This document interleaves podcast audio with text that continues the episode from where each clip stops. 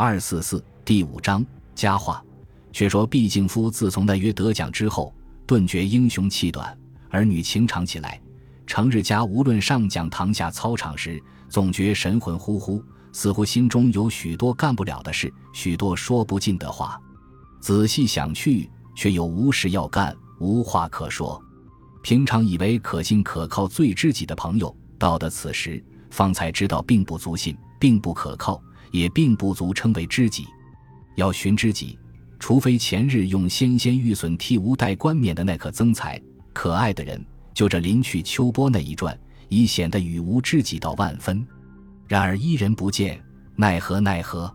于是平常最注意、最希望的品行分、勤惰分，也竟置皆脑后。有时身子上的讲堂魂儿却没有到，甚至连课本都忘记带上堂来。坐了一个钟头，啷啷的铃声响了，便随着众人到别个讲堂。可怪进来个教习的声音，不知怎样也低得多了。他连一句都听不清楚，幸亏他往常勤勉，老招牌就如稻香村的玫瑰瓜子，长生桥的良香栗子一般，在教习眼睛里看来，竟是不好也好的了。所以在讲堂里尚不难将就勉强色泽，只是下的讲堂之后，踢球呢似乎没有意思，练运动呢又觉得肌肉渐渐的瘦了，血气渐渐的衰了，给同学谈话呢。却想来想去，无一人好说心里无限的话。往常最喜欢在草场之中，树荫之下，约二三同志同读互讲。如今却绝非得睡着读不行了，一躺下来却又不能读书，四肢间一时大冷，一时暴热，心里左不是右不是，日有所思，夜有所梦，往往仰天长叹道：“吾而今方知爱情的能力。”吾毕竟夫虽有十分勇气，也是熬他不过的。但是如今必须想个法子，如何退了这爱和情波方好。这日正是星期，男女两校学生同到礼堂参审礼拜。毕竟夫此次不比从前了。从前骂人偷看女学生，此次自己也免不得犯这个毛病了，而且大看特看，不顾他人惹眼，他只呆子似的，一眼不煞看着那女学生。那女学生呢？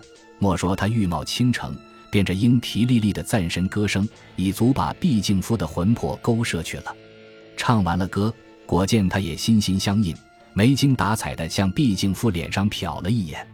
礼拜已毕，学生个个告假回家，毕敬夫也乘着家里开来的马车回去。在车中想到，吴何不免言去访他？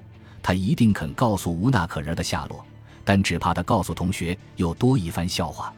然而尚不甚要紧，最可虑的，只恐他告知舅父，那便如何得了？想来想去，还是以目前的心病要紧。至于他泄露不泄露，那是日后的事，现在也顾不得了。主意打定，立刻将头探出窗来，吩咐马夫加鞭向张元去。马夫答应一声，加上一鞭，那马便腾云驾雾般疾驰起来。此时车内的人。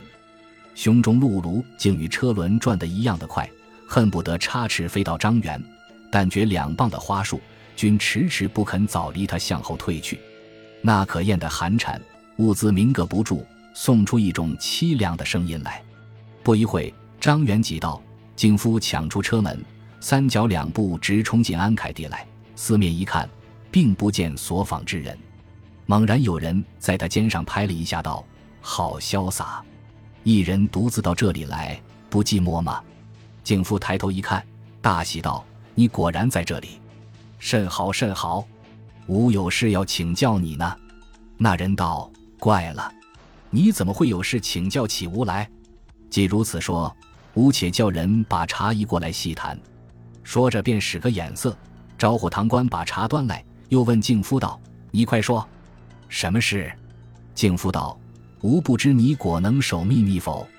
这事说来极易办，而且并不费你的力。那人道：“守秘密自然是应有的人格，吾岂肯自甘暴弃？你且说来，能尽力时，吾不竭绵薄，以报你平日在校中处处帮吾之惠。吾猜着了，你不是今晚要请客，要吾见局吗？那容易办的。”敬夫道：“不是，不是。”吾素性不喜如此，你难道还没知道？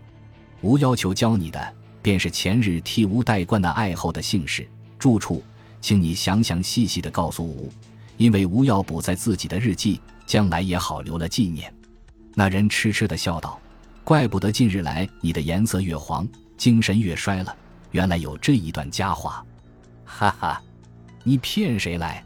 你说要载在日记上，话也说的似乎有理，但是你问那爱后的住址则甚？难道你记的日记也要送一份与他看吗？你这前后不相应的话，去骗呆子去吧。不然呢，话到就在口头，被你说了这一派诓话，吾也不说了。还有一层，你方才还叮咛吾守秘密，这记日记是什么样的秘密呀？吾劝你不如索性老老实实的告诉了吾吧。说罢大笑，两只眼睛耗子般的两面流转，一只指头托着鼻子，右腿架在左腿上，摇个不住。景夫见此光景，知道自己失于检点，被他看破机关。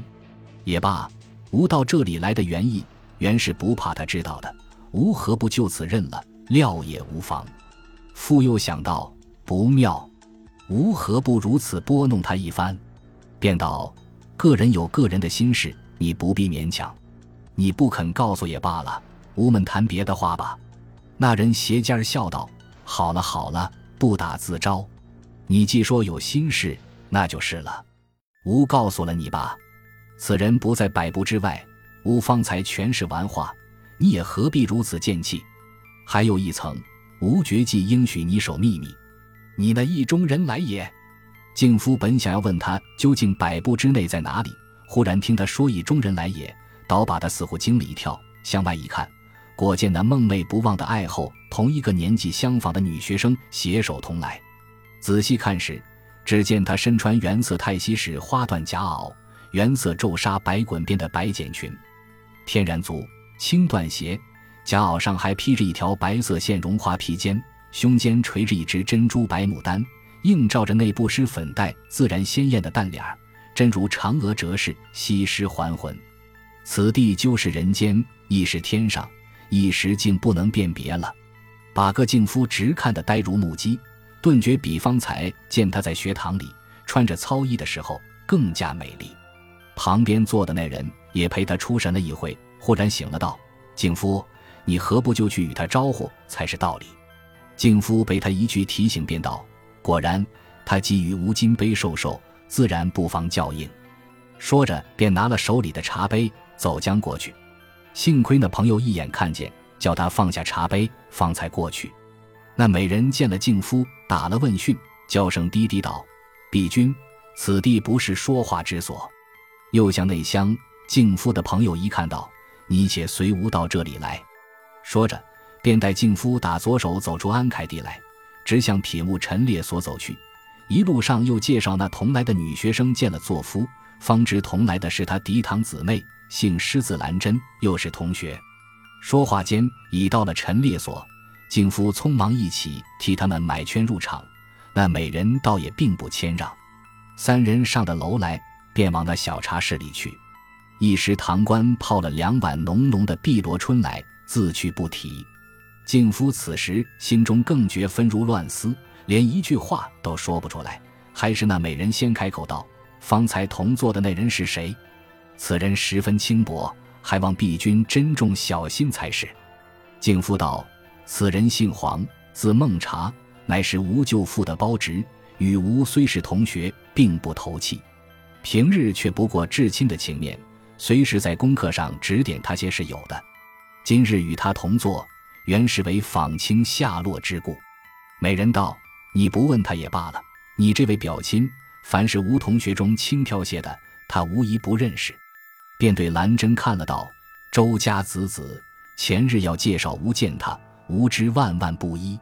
必君你下次不与他同来也罢了。”景夫道：“那个自然。但是清那方子以及仙居，可告无否？”美人道。吴家就在三马路大礼拜堂对门，吴先父就是那里的牧师。毕君，你问他也无益，请你不必到那里过访。吴的学名叫做素兰，但是吴嫌他太女孩气，就烦毕君代提一个何如。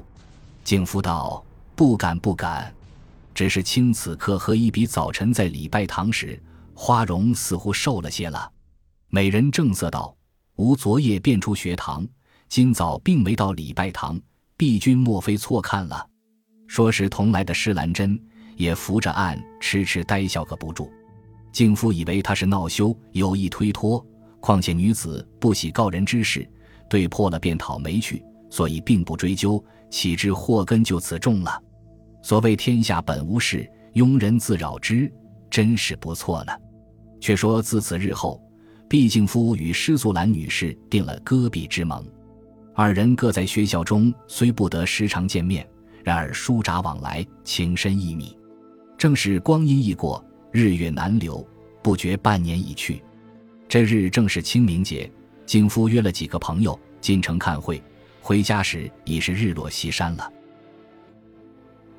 本集播放完毕，感谢您的收听，喜欢请订阅加关注，主页有更多精彩内容。